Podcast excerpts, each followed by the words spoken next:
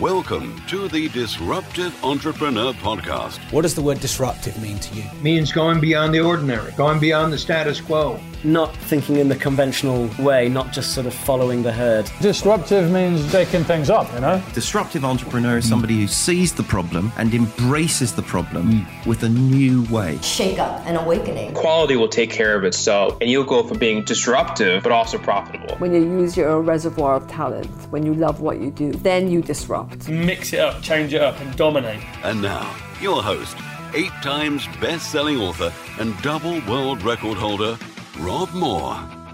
Hi, it's Rob Moore here, and welcome to the Disruptive Entrepreneur Podcast. Now, I am in the boardroom uh, of Alfie Best, who's a Romany gypsy and has built an empire of three hundred fifty million pounds, starting work and business at the age of ten. Uh, in his boardroom here are all the sites that he owns. He owns big commercial properties. He owns golf courses. He's just bought a brand new helicopter. I think you're going to love this interview. There's lots of insights. He's a very real, down-to-earth guy. So welcome to the podcast with Alfie Best. Alfie, I just want to thank you for taking the time. Uh, you know, I know you're very busy, as we all are. yeah. um, this is, I've never asked a question to start like this, and it, I feel it's a bit random, but I'm going to ask it. So, um, do you think being born on the side of a road has shaped the way you are as a person and a businessman? Uh, no, I don't. Uh, not at all. I don't think it really matters where you're born. Yeah. Um, I think it's the journey of the life that shapes you. Mm. So whether that had a part of the journey that I was on, of course it did. Yeah. But actually, the, the, the you know, where you're born, in my opinion, you know, what's in you's in you. Yeah. Um, I get asked a lot of the time, do I think it's um, nurture? Right. Um, That's an interesting one. You know, yeah. nurture, nature or nurture that um, creates entrepreneurs. Mm. I don't particularly see myself as an entrepreneur. Right. I see myself that uh, somebody that is an artist. Mm. I love what I do, and I'm painting my own canvas. Mm. I'm just very lucky to have a lot of other artists around me who are my team. Yeah. That are as good as me, if not possibly even better, mm. in their own fields and area. Yeah. And um we're painting, you know, we're painting a picture within the business that we do, and I think uh, we're making a pretty good landscape of it. Great. So you've um, sparked two questions in me already that aren't on my script, which is the way I prefer it anyway. So the first thing is this nature versus nurture thing in entrepreneurs. I have a pretty strong opinion. I'm sure you have. I'd love to hear yours. Do you think entrepreneurs are born or entrepreneurs are made? I think we're all born differently, and uh The, the word entrepreneur is banded around way too much, right? In my opinion. Yeah. Um, By podcasters like me, probably. Well, no, no, no. I think w- w- we use the word entrepreneur. None of us really understand exactly what it is. Mm. You know, is it a man that, that operates one business? Yeah. Does that make him an entrepreneur? Mm. That he's successful at that one business that he does? Right. Or is it somebody that operates many different businesses, yeah. and can, you know, operate from one field to another? In my opinion, that's what a true entrepreneur is. Right. A true entrepreneur is somebody that can spread their wings, mm. and not only are they successful in one field, they're successful in others. Yeah. There are, and, and you know, to confuse the two, one is a businessman, one is an entrepreneur. Right. There's no big difference in how successful they can both be. Yeah. Um, but the difference is, you know, one guy is has been successful at one thing that he's done in his life. That's fantastic. That's mm. great. Yeah. You know, but there are other people that are successful on a multifaceted level. Mm. To me, that's a true entrepreneur. Yeah, yeah. And you've got, I mean, you've got golf courses, you've got Uh, plenty of parks and homes. You've got a, a business empire. You've had car businesses, mobile phone businesses. So you must be an entrepreneur. Uh, I would. I, I would. I believe that I'm an entrepreneur. Um, there's still a long way to go in life mm. for me to prove that. Yeah. You know, uh, I've still got to get to the end of the term and be successful. You know, what you see now um, is successful, yeah, well, we're only halfway through the game. Mm. A lot can change. Yeah. And anybody that thinks that they've made it, anybody that thinks that they're successful, that's great. But what they've got to remember is you're successful at that given time. Mm. And there are plenty of successful people that have fallen over. Yeah. Um, including myself. Mm. Including myself. But it's about taking the hardest knocks and the smallest knocks and becoming more knowledgeable from them, yeah, and not treating them as a downslide, treating them as a college education, because mm. that's what you got. You got a degree in that backslide. Yeah, right. So I like that. You mentioned something earlier about, um, yes, you're an entrepreneur, but also you're not finished and you've still got a long way to go. Can that be a curse sometimes for an entrepreneur, that you want to become successful and you want to do good and make a difference and make some money along the way, but you never quite feel like you've made it as well? I live in fear. Yeah. It's fear that drives me. Not, um, you know, I, I had a, a, a friend of mine who's, I regard as very successful. He said, what on earth are you worried about? I said, tomorrow. Mm. I said, tomorrow. Um, and look, we, we have a lot of companies. We're looking, within the next eighteen months, we will take Wyldecrest um, to the market. Um, is it something that I plan to do? No. It's been actually a gradual build-up, but we... I, or I believe that we're groundbreaking in what we're doing. We're the only park operator that is I S O nine thousand one registered that's ever, ever existed. Mm. We're the largest residential mobile home park operator that operates in Europe that's ever been. Mm. So we're not the largest. We're the largest that's ever been. We also have a home authority agreement with the fire department, a home authority agreement with Trading Standards.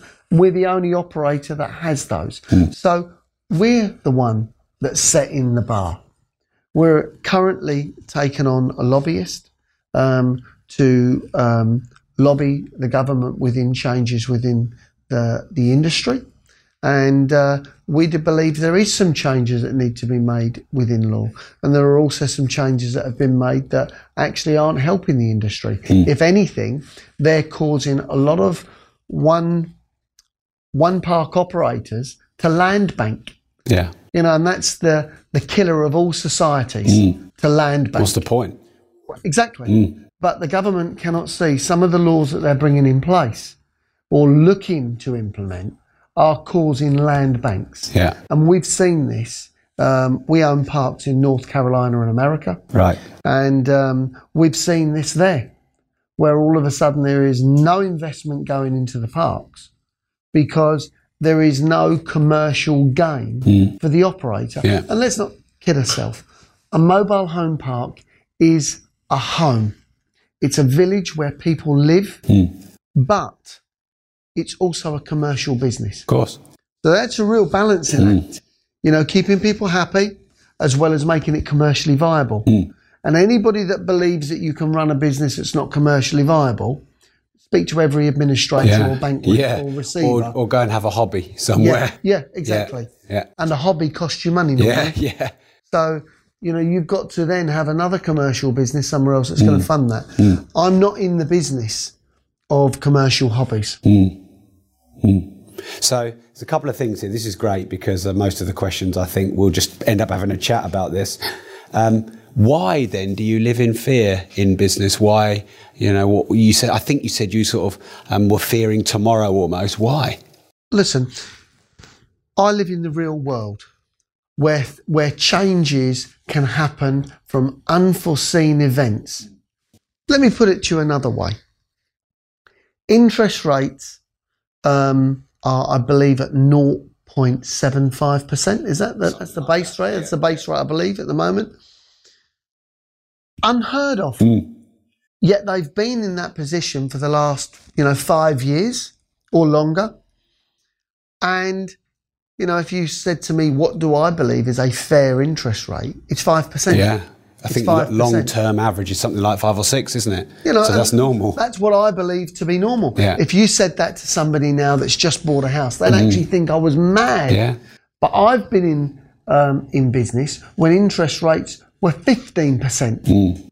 And I'm fairly, listen, I'm reasonably young when it comes to, I'm forty-eight years old. So mm. when you talk about businesses of this caliber, and our business is the largest in its sector. Yeah. Um, uh, and we're a young business. We're seventeen years old. It's really, it's, it's a baby. Ooh. It's a teenager. So we, of course we live in fear. Mm. Look, Brexit now that's going on. I just bought a new helicopter and we need that to be able to get around the parks. We've yeah. got seventy-five parks throughout the country. Um, due to the Brexit, the uh, rate with the euro has collapsed, mm. and that has cost me an extra two hundred thousand euros. So that's a small point of how it can affect. Mm. We don't know, and now our Prime Minister doesn't seem to have the backing of uh, of uh, front benchers and back benchers. Yeah. I've got to be honest with you, I'm a fan of Theresa May. Mm. Because she's taken on a job that no that the other guy asked for and then didn't want because he got the answer that he didn't like. Yeah. Well, I'm sorry, you were voted in actually to act in the interest of the public, mm. which is the U K, not throw your toys out of the pram because you didn't get what you want. Yeah. So where I think Theresa May gets a lot of backflack mm. for an issue that she didn't create, what she is actually looking to try and solve. Yeah. And I think there needs to be more people that are backing her. Mm. So we'll come to that in a minute.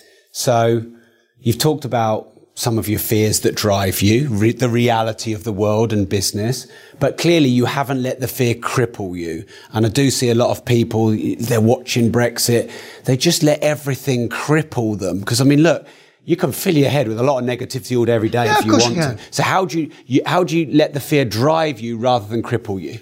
Okay. Fear will exactly do that. It will cause you to descend, or it will cause you to climb. The decision is yours. Mm. My fears push me. Yeah. Because it drives me to get up early in the morning, enjoy what I'm doing. I feel like a Premier League football player going out to play a game of football because mm. I eat it with a spoon.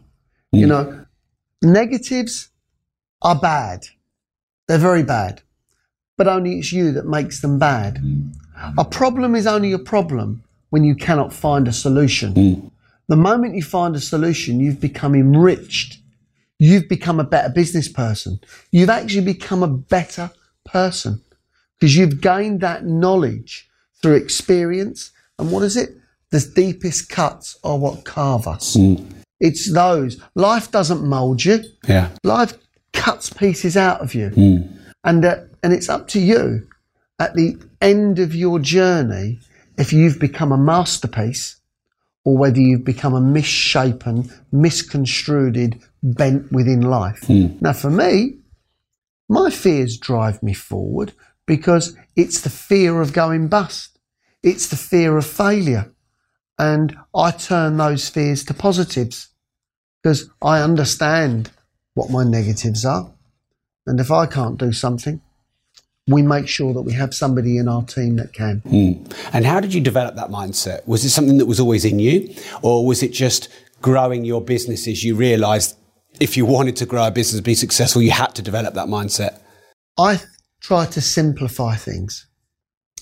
And there are winners and there are losers. Believe it or not, both are successful. Mm. But one is more successful. And I simplify it by thinking of it as a boxing match.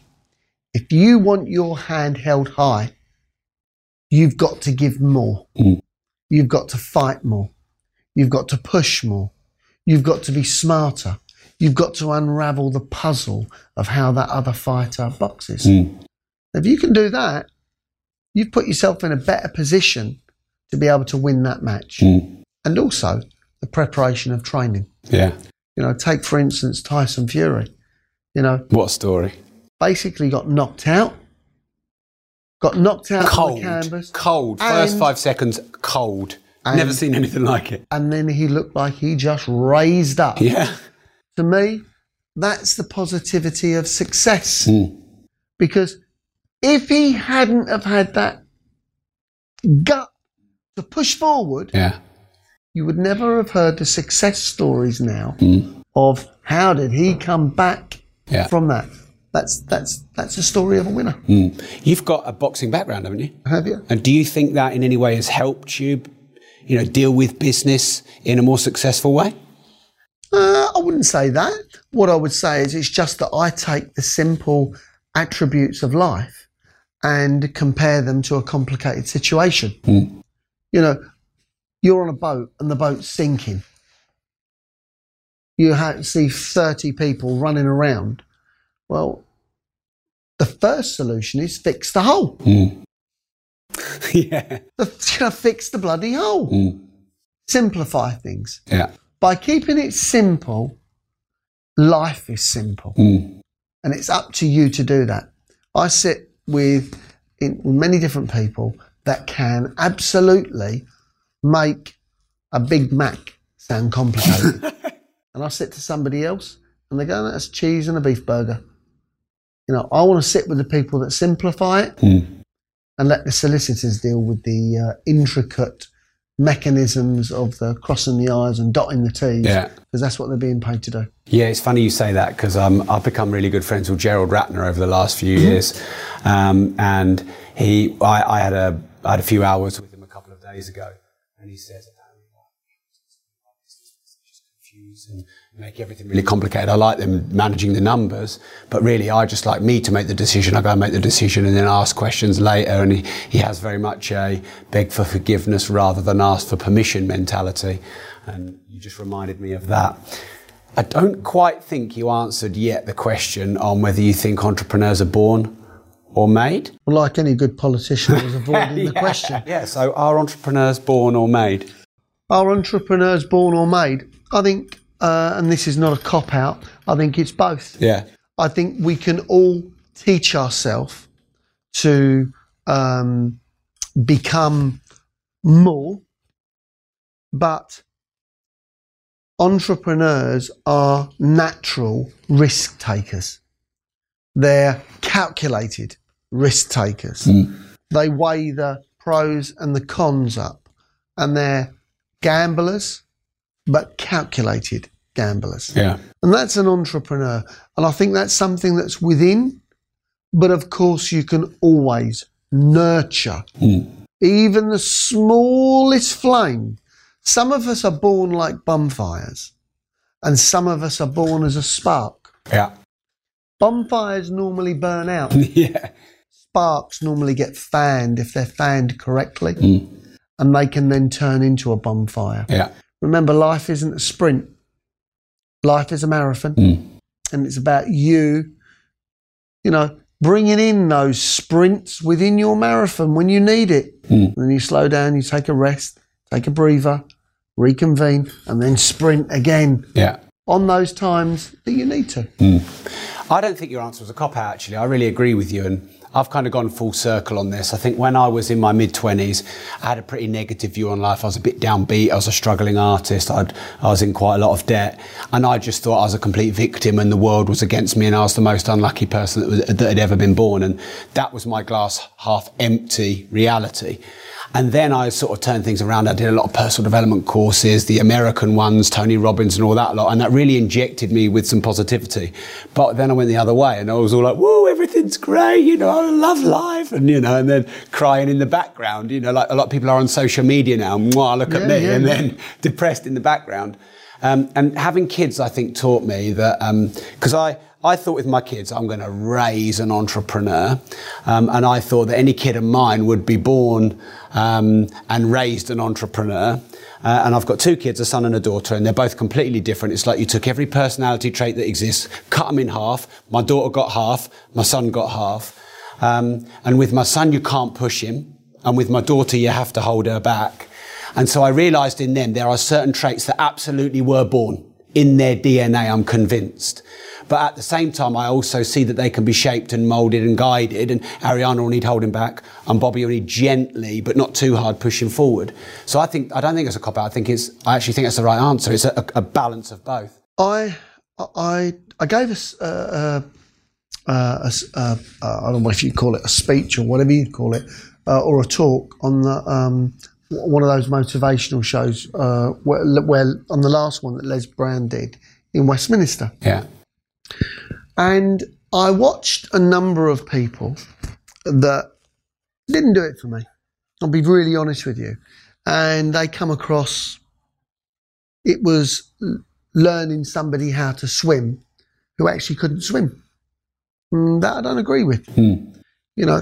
But there was another guy who came on there I was really impressed with because he summed it up to me. Some people are better athletes than others, and some people are better trainers than others. Hmm. Now, I used to, I used to box. Then my son boxed, and I then took a coaching course and became a coach.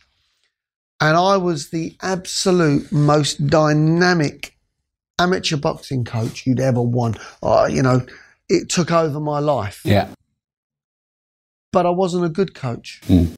The reason I wasn't a good coach, I was actually reliving my boxing through my son and through the other um, boys that I was training in the club. Mm. That's not a good coach.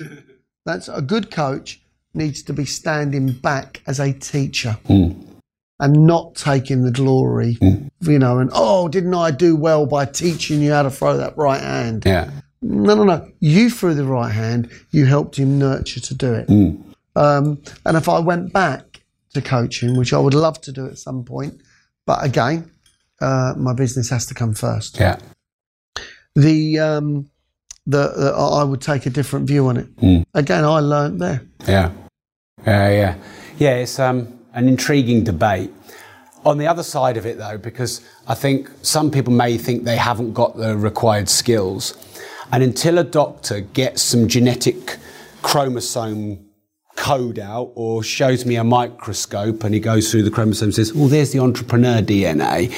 So conversely, I don't think there's entrepreneur D N A or world number one golfer D N A. I think there's probably latent talent. Um, and maybe some genetics, like if you want to do basketball and you're six foot eight, that's probably a bit of an advantage. But that talent has to be nurtured, matured, developed. Well, I learned, I learned something. It took me a long time to understand it. Everybody has a success gene. Mm. Everybody. They don't have to be an entrepreneur. I'm only successful because I have a phenomenal managing director. Mm. I'm only successful because I have a phenomenal estates director, a phenomenal planning director. Those people came together. They feed off of me. I feed off of them. And it is solely and wholly those attributes as well as yourself, mm. as well as yourself, um, that, that make success. Success isn't just being an entrepreneur. You need many, many other traits. There was a study that I watched on uh, on the television, and it was about who makes the best business people. Is it a manager or an entrepreneur? After they'd either sold out or the business had gone um, bust. Mm. And what they found was the entrepreneurs were risk takers. And they would take the calculated risk and go for it. Mm. The manager would be more reserved and, well, that's a bit too much. We're not pushing the boat out so far. So then by not doing that, it stifled the business. Mm. And their businesses failed through risk diverse, mm. being risk diverse. Do you, do you yeah, follow yeah. what I'm saying? Yeah, yeah. And all of those things. And that's a, that's a big balancing act. Yeah. Yeah, I found entrepreneurs often make terrible managers because oh, we're so chaotic and our oh, big picture. And then managers, like you said, often make bad entrepreneurs. I'm a terrible manager. Yeah. I'm not a very good manager at all. Mm. Um, I, you know, uh, with the teams that I have within the businesses that I have, I genuinely believe they complement. There are, you know, we have bad apples. Yeah. In, in our in, in our business. course we do, mm. you know. But it isn't about the bad apple. It's only the bad apple at that time. Yeah. It's about actually nurturing them sometimes through a bad face. Mm-hmm. And that's what a good business does. Mm. It's funny, there's this phrase that I think the Brits love, and the, the sort of success story, and they make it on T V that they love, that I I think your ethos challenges and I disagree with. And there's all these people saying, oh, it's all about being self-made, you're self-made, you're self-made. Well, I'm not self-made. I've got eighty staff. You've got a load of staff here. Without them, I would be nothing. Uh, and so I don't want people to think it's all about, I've got to do it on my own. I've got to start from nothing. I've got to be self-made. I've got a great M D. Without her, they'd be running around like an idiot. Yeah, but I think you're selling yourself short. And the reason I think you're selling yourself short is you're the one that pulled them together. Mm. You're the one that saw that spark. Yeah. You're the one that fanned that flame. There is the only thing that I would agree with you with is you have to make a decision of whether you're a boss or a leader. Yeah. And they are two And what's complete, the difference? Wow. A boss tells you what to do. Right, yeah. A leader stands in front and takes the bullet in his chest for mm, you mm. if it comes to it. Yeah. You know, a leader fights with you. Mm. A leader doesn't direct you. Yeah. That's the difference. Mm, yeah, and I guess I guess the journey ideally is is moved from boss to leader. Um, when I first started in business, I did it because I wanted to work for myself because I was terrible at being told what to do. And the biggest delusion I had for a good few years in business was that people worked for me and they should do what I tell them. And like, I only ever really grew as a business person when I completely let go of that. I work for them. And they don't work for me. They work for themselves. Okay, I might be paying them, but they don't uh, work for me. What I would say is is this. Look, we when we do an interview here, somebody comes into our business, we ask them, what's the most important thing in a business? And most people say team. Okay, that's a thumbs up. That's a yes. Mm. What's the second most important thing? Oh, suppliers. What's the third? Well, the directors. What's the fourth? Well, the property where you work from. Mm. Okay. So they're the most important things in the business. What's the most important thing that you pay first? They all say, well, your team, because without your team, you don't have a business. Mm. Okay. So the team are the most important, and they're the most important to be paid first. Yes. Who's the second? Second, suppliers. Third, directors. Fourth, mortgage or business rates. Mm. Okay. You go to them with it. The most important thing is the team. The most important thing to pay is the mortgage or the business rates or where you trade from. Mm. And they all go, well, how does that work? Because if you think anything of your team and you want to nurture your team, you want to give them a job for life, mm. not for a month, because you don't pay that, the business closes. Yeah. They're out of a job next mm. month.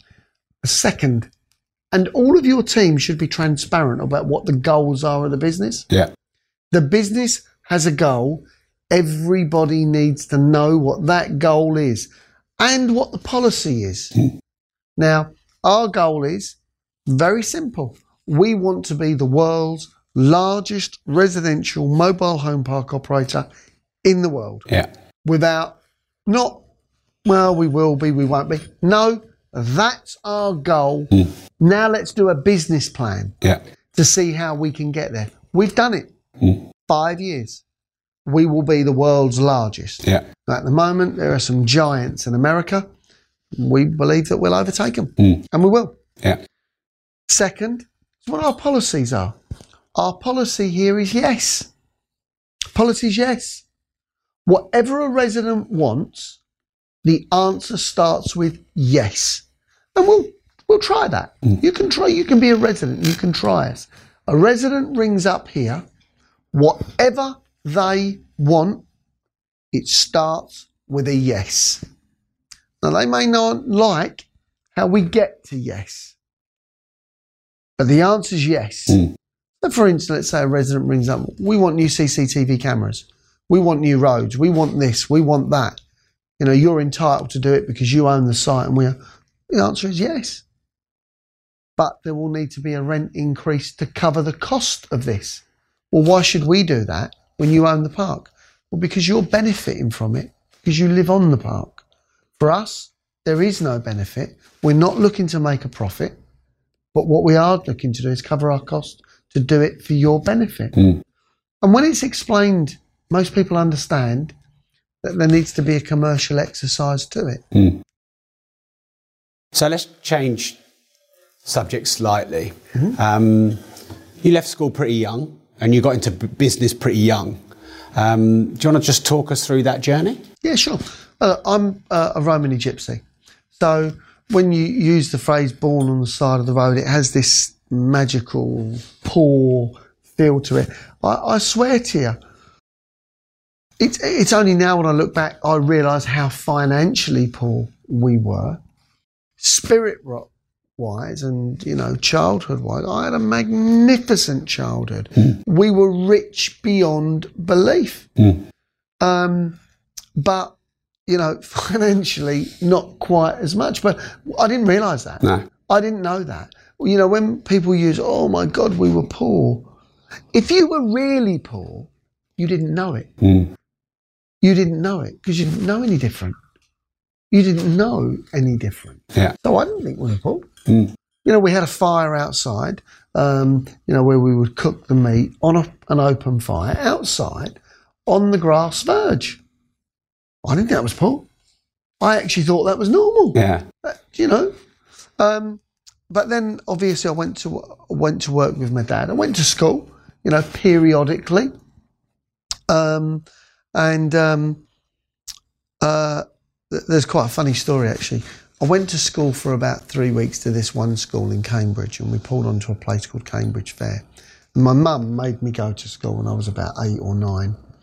So I went to school and I'd get beaten up by the kids in the school for being a traveller that lived on the on the, on the field. Mm. And then I'd come back and get beaten up by the travellers. Because I was going to a gorgeous school. Yeah. So, like, you know, sometimes... Doomed. You, yeah. you, you know, you, you're damned if you do, yeah. if you're damned yeah. if you don't. But, again, you take the good out of that. Mm. And do you know what that learnt me? It doesn't matter what you are, who you are. If people perceive you as different, they only want to make you weak by their own injustices. Mm. And it doesn't matter who it is. Yeah. Does, does that make sense? Yeah, yeah. So, and that's through their own uh, self-doubt, mm. their, their own self-doubt. Um, I went to work, obviously, with my dad, and we went out tarmacking. I was knocking on doors um, from the age of ten. Wow. Um, and, you know... Did I, you enjoy doing that? Did I enjoy doing it? Um... That can be soul destroying, you know, having the door slammed in your face, being, um, I don't believe in racism. I actually don't think it exists.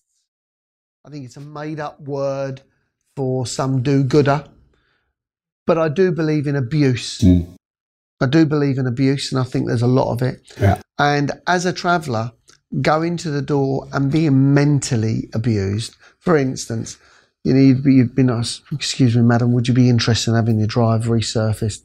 You're not one of those gypsies, those dirty gypsies that live down the road, are you? Um, that's a mental, profound. Mm.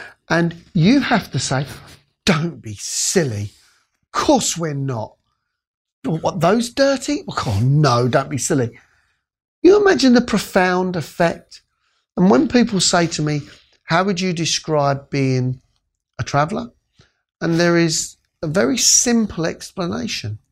We are black men in a white man's skin. Right. Does that make sense? Because mm. if you're black, you have no choice but to say, of course I'm black.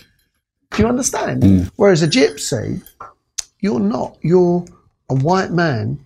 There is no physical difference. Mm. It's actually a bloodline and a way of life. Yeah. Does that make sense? Mm. Um, so that...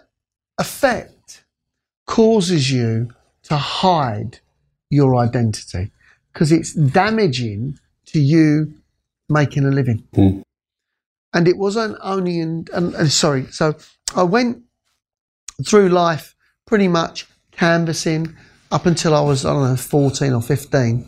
And then I started my own real business, which was um, car trading or van trading. And I would, I realised that if you went and bought a Land Rover in central London, it was worth more in Wales. because there was a much better use for it. Whereas if you bought a minivan in Cheshire, and I'm using that, you'd find that had more use in central London. So you could make a small profit, one hundred pounds, fifty pounds, by buying them from one part of the country, delivering them to another, and then reselling them, because there was more of a, a use for that yeah. type of vehicle yeah. than what there is. Look, if you take a fifty c c scooter, that has a fantastic use in central London. Take it to the middle of Wales, they would laugh at you. Yeah. Do, do you understand what yeah, I'm saying? I do. So yeah. it's about finding your market. Yeah. That learned me a lot. Mm. So I then did really well. Did you know, I was flying. I thought, mm. you know, there's no stopping me, because I was also a workaholic. But I wasn't a workaholic. I just loved what I did. Mm. So when I got up, I wasn't working. Yeah. I'm not working when I come to work now. I might be really busy and run off my feet, but I'm not actually working. I'm I'm playing. I'm coming to work with a, you know, I've got more bounce than Zebedee. You know, I'm just there for the for the ride. Mm. Um, I then bought my first um, van rental centre, purchased the freehold at eighteen. And I'd saved up twenty-five thousand pounds and a one hundred thousand pounds mortgage. Build the site, I was flying. I then bought a house for half a million pounds, had a three hundred thousand pounds mortgage, and at this time I was twenty.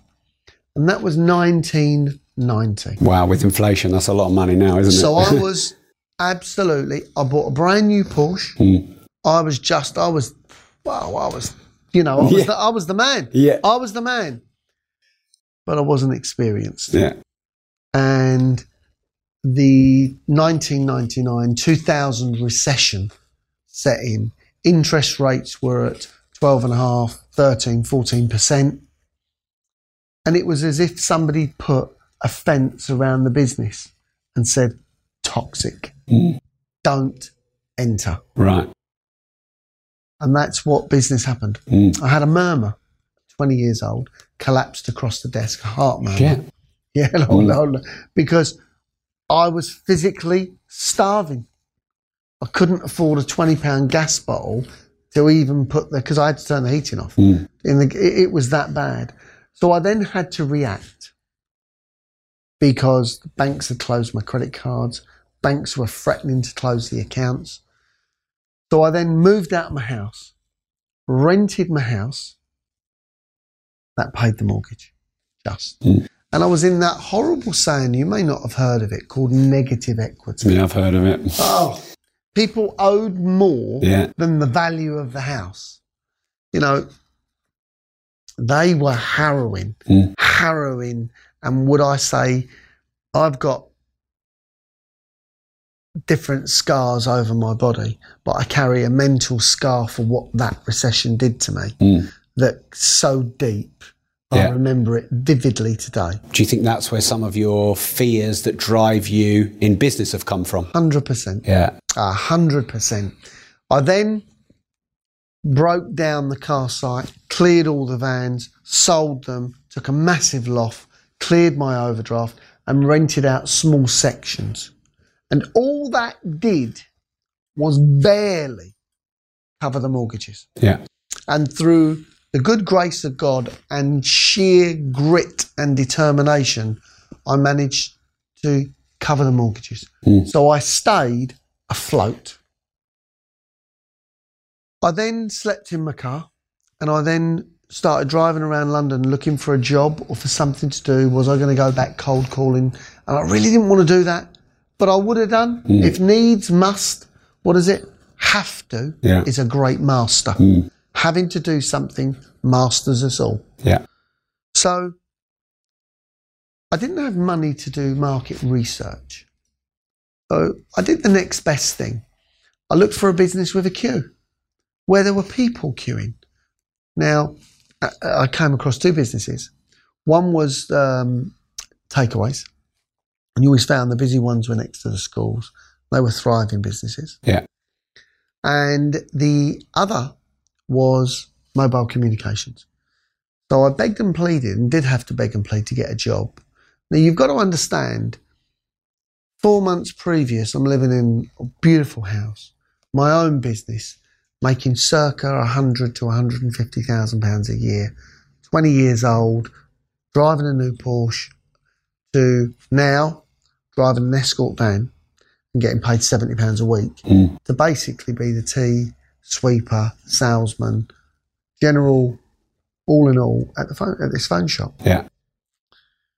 But I learnt their business very, very, very quickly. And within six to eight weeks, may even been three months, I then left, set up my own shop. How I did that, there were shops up for rent everywhere because businesses were closing.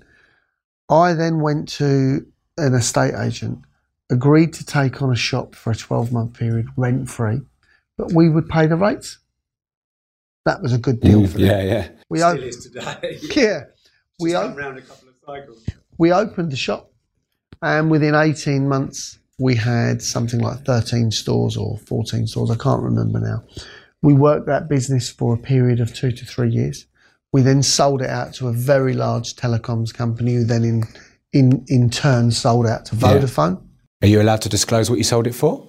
Uh, about about four point five million pounds. A lot of money. That's great. A and, lot how, of money. And you're what, twenty-two at this point or something? twenty-three. Wow. twenty-three. Yeah. And then I went into commercial property. I invested that money, but before that, sorry, what I didn't tell you was, I also bought all the shops on mortgages. Mm. So I'd owned the shops, but now my tenant was Vodafone. Yeah. So I'd turned second-rate tenant, me, into a first-rate tenant, increasing the value. Huge on commercial property, absolutely. Isn't it? Yeah, that's where blue all chip the value is, yeah. Becomes blue chip. Yeah. So I then added a third value to the commercial property portfolio, mm. as well as being paid out. Yeah. So I then started building commercial property.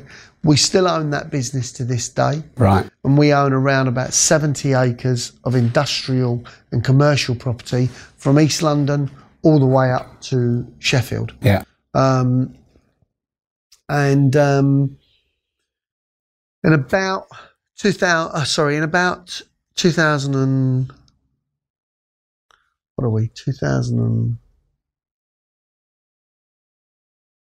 what are we, two thousand eighteen now? Mm. So about two thousand ten, would it have been? ten? No. two thousand one. Year two thousand. seventeen years ago. Whatever that is. two thousand one. In, two thousand one. Yeah. We bought, um, so sorry, that recession that I spoke about wasn't nineteen ninety-nine, it was nineteen ninety. Right, yeah. Jesus Christ, where did the years go? Yeah. When you're having fun. Yeah. um, uh, in, nineteen, in, two, in two thousand one, I bought our first mobile home park. And since then, the business has grown. It's a business that excites us. It's a business that we feel that we are part of the key to the housing solution chain. Mm. We're allowing people to downsize when they're not actually downsizing. What they're actually doing is moving into a home possibly even bigger than the home they moved from, but it just happens to be a prefabricated home that's mm. built on a chassis. Yeah. You know, and mobile homes have moved on. They started as a caravan, then became a static caravan, then became a mobile home. Now, then they became park homes. Mm. Now they've become park home bungalows. Right. So the model has moved on dramat dramatically. Mm. Um, they're an environment where retired people are living longer, yeah. where reti retired people are living in a community of like-minded people. Mm. But it is still a massive fight with the council to extend those sites. But we have a massive problem here in Havering, and we have started to develop out on what we believe land already has planning permission.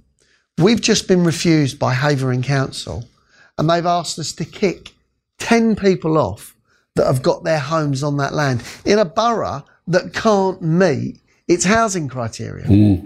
So, you know, it's frustrating to think that, you know, there is still a stigma attached that they can't see past their nose. Yeah. Mm. And I guess, well, it sounds like what you said at the start, you want to, you want to change that. Of course we do. Yeah. Look, I, I believe that we are the face of the park home industry. Yeah. Um, I believe there is a lot further for us to go. Um, this year we did twenty-five million pounds worth of acquisitions.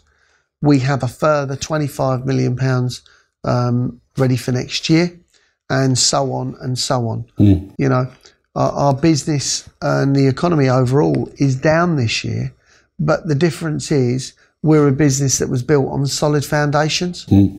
So because we're built on solid foundations, our ratio to borrowing with the bank is twenty percent. Yeah. Our mortgage borrowings across the board is twenty percent. So even in a big downturn, you're not going to go past any of your restrictions or covenants, are you? You're not even going to That's get really, close. No. Well, look, yeah. uh, we have an asset value within Wyldecrest of three hundred fifty million pounds. Yeah. And our borrowings are sixty million pounds. Yeah. You know, we're very transparent about how it is because mm. it's there on Companies House to check. Of course. But is there an argument you're under-leveraged? Uh, is there a mar- I'd rather be under than over. Mm. Yeah. Could we be leveraged more? Mm. The mental scar that happened yeah, to yeah, me yeah. in nineteen ninety certainly has ingrained me to don't overcommit. Mm. Um, unless it's absolutely necessary. Yeah. And I suppose what that might do if there's another recession, because, I mean, look, I've not been as, in as many cycles as you. I think you've had sort of three cycles of business experience. Yeah. Um, I'm really only in my second. Um, but we bought a lot of properties in two thousand eight and two thousand ten for next to nothing, like three bed houses for forty, fifty, sixty grand in Peterborough, which isn't the, it's not like up north. No, but... Um, and... So that really helped grow our business, a bit like you getting all those year rent frees. I mean, if there'd have been a booming trade at that point, you wouldn't have got all those shops rent free. There are so many opportunities in the U K at this moment in time for foreign investors, for foreign investors. But these opportunities are being stripped away from us within the U K. Mm. We're too, the, the, the governments that we have in place now, And, I, and as I go back to what I said, I'm a fan of Theresa May, yeah. not for her governing policies, because I actually haven't seen any yet that I can actually say. I think we've all been so consumed with Brexit, and the pound has collapsed against the dollar, against the euro. For what? Idle talk, mm. idle chit-chat. Well, in what the last, what, be, two or three years, what have they actually done? We're not we're, Nothing, we're not we're actually in or out. It's just a hell load of... Well, we are in. We are in, because we're still trading under the same yeah. tariffs. You know. So well, nothing has changed other than all the talk. Exactly. Yeah, yeah but, there's yeah. all this fear and... But, but the, the, the, you know, the, the, the fear-mongering. And I'll be honest with you, the reason I believe that people voted out was partly because of the scare tactics that David Cameron was trying to invoke. Mm. You know, he's bringing on the big guns, the President of the United States, to tell him how, oh, we won't trade with you. Yeah. Do you want to know something? When you've got seventy million people in your country, are they saying nobody's going to step outside the net to do business with mm. us? Hold on a minute. I think in Europe, we're the la- most largely densely populated country. Mm.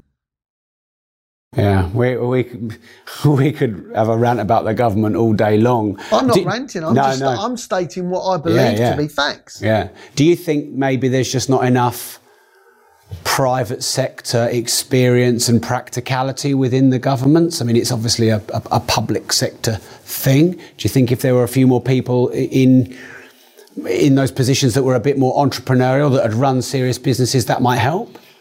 I'm. I know the Prime Minister of Barbados reasonably well. She's a fabulous woman, um, one of the most dynamic people that I've met, and a straight talker. She got voted into the country that was virtually bankrupt. And within the four to five months that she's now been in power, she keeps everybody informed via the social media. Okay, you could say that's a form of marketing, but communication is key. Mm. Secondly, um, she is pro-business. How I come to meet her is we started to invest into Barbados, due to the fact that we were investing into Barbados. She wanted to know me. Mm. She wanted to reach out and arrange a meeting. And I was like, wow. You know, she, and she said in no uncertain terms, Alfie, we want people like you investing in Barbados. Mm. You know, what I see here in the U K is we're trying to penalise people mm. for investing in the U K. Yeah. Get a grip. Mm. We're not big enough to manufacture and supply the rest of the world. We're a service country and a financial base hub. Mm. Don't lose sight of that. Yeah. Okay. Thank you. So um, I'm mindful that I could spend all day with you. I love just just love doing this, and you've obviously got things to do. So should we move into sort of more quick fire type questions? Sure, fire away. And you know, you can answer them as long or as short as you want. That's up to you. Um, yes. No. So no. Yeah, exactly. yeah, yeah. Fine. Done. Yeah. Um, traditional education, that is school, university, versus self-education, teaching yourself on the streets and stuff. Do you have a, a view on what's best? Yep, absolutely both. Yeah. You, education gives you the tools within life which are which are a guide rail of rails. So if we think about it like this, think of um, a train, you know, the fastest superior train in the world.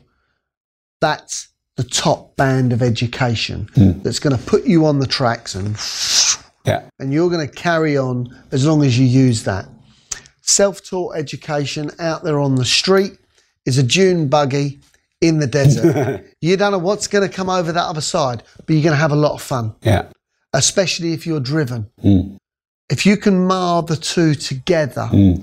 you've won the lottery. Yeah. Because you're learning from the trials and tribulations of life, but with the with, but, but with the self-balance of knowing you're on the right track. Yeah.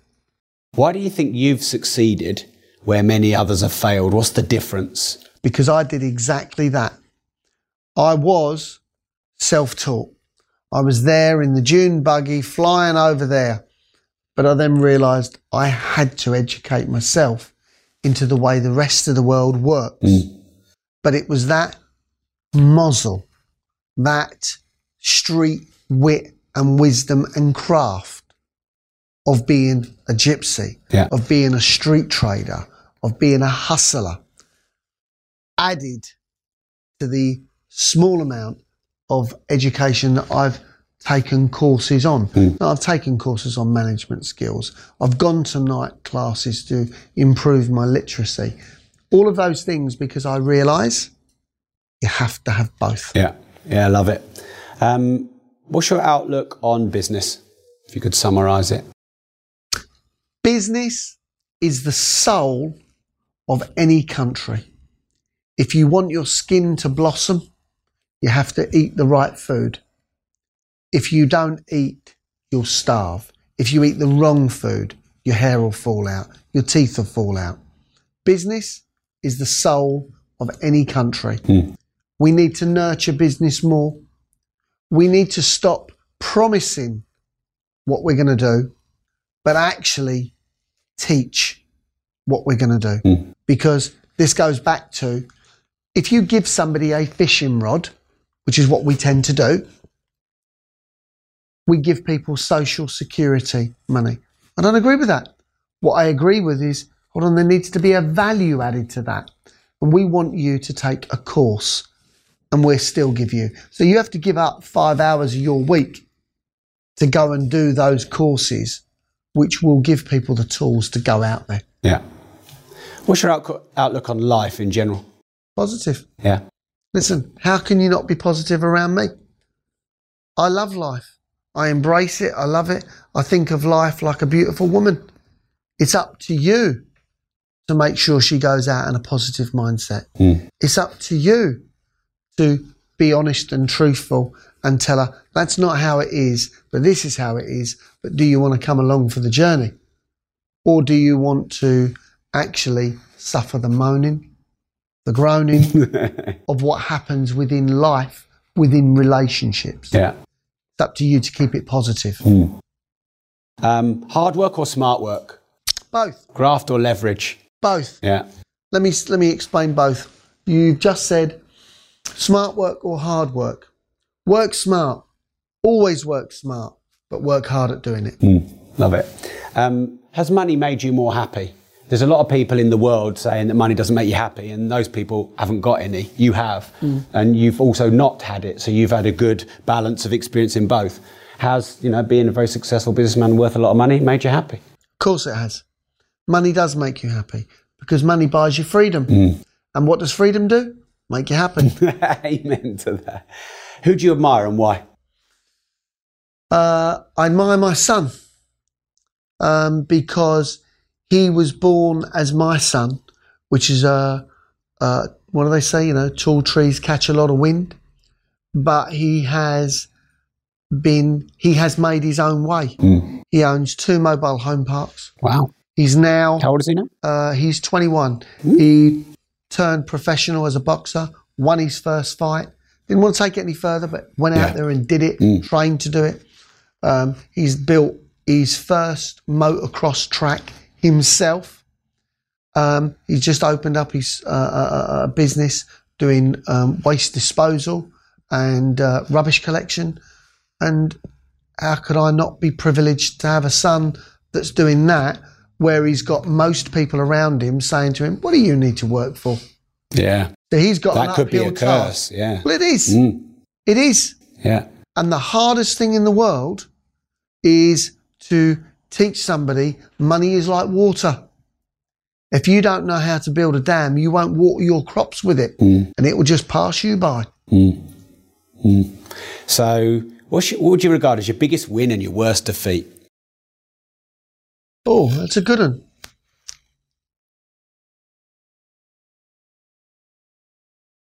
Wow. Okay. Biggest win. Financially, mentally, or physically? Let's go with, because this is a business podcast and I love money too, let's go with financially. Financially, I bought a, uh, a park for five million pounds. Um, and it was a phenomenal park. It's the best park that we own. Today, that park is valued, and we've owned it three years. Today, that park is valued at fifty million pounds. Wow. One deal. Ten times return in three years.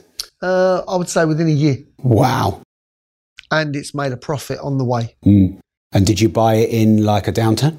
Mm, not really. No. Not really. We just looked at uh, a business that had been completely overlooking mm. by somebody else who wasn't, you know, willing to put the money into it. Yeah. Um, and yeah, no, mm. that, that's the best financial uh, deal that we've ever done. Wow. And it's it. real. Yeah. And then your worst defeat? Worst defeat.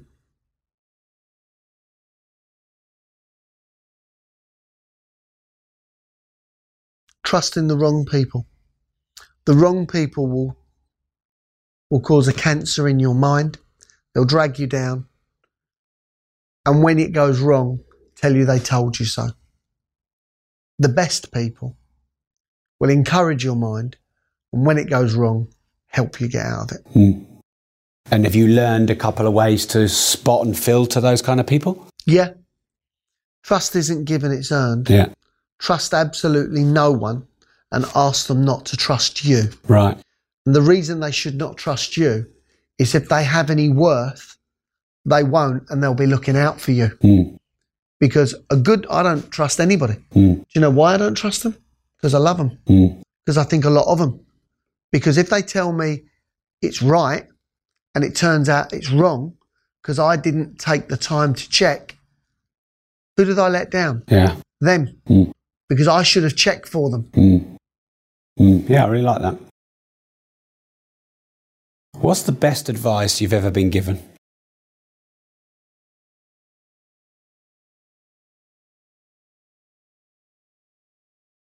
The easiest thing to get rid of is money. The hardest thing to get is money. Love it. What's the worst advice you've ever been given?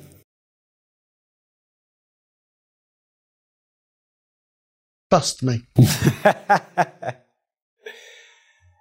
And then Two more things, and the final one will be let everyone know where you are and where we can follow you and what you do. It'd be great. Um, this podcast is called The Disruptive Entrepreneur. We've got now nearly two and a half million disruptive entrepreneurs all across the globe that uh, are subscribing um, or have downloaded the podcast. What does the word disruptive mean to you? Well, it depends who's asking and what context that it's put in. But uh, disruptive to me is somebody that's ruffling the feathers within the confines of how we think, which I perceive as a good thing, mm. not as a bad thing. Yeah. Great. And then where can we follow you, or, or what what work are you doing that you'd like to let the world know about? Um, Wyldecrest Parks is truly a forward-thinking company, and we are out there beating the drum to change the housing network. And this is a big thing that I'm going to say. Not only do we want to change it, we want to change people's lives, and we are changing people's lives. We are the technology industry within the housing market. Mm. We're doing a real thing for real people, and am I passionate about it? No. I just love it. Mm. So much, the passion was long gone before, because we don't please everybody, but we're pleasing most of the people. Yeah. And we will not be defeated by second thought mind people that still see park homes as a second rate living mm. when they're still living in a house that is basically a ball and a chain around their neck that cannot free up their equity. Mm.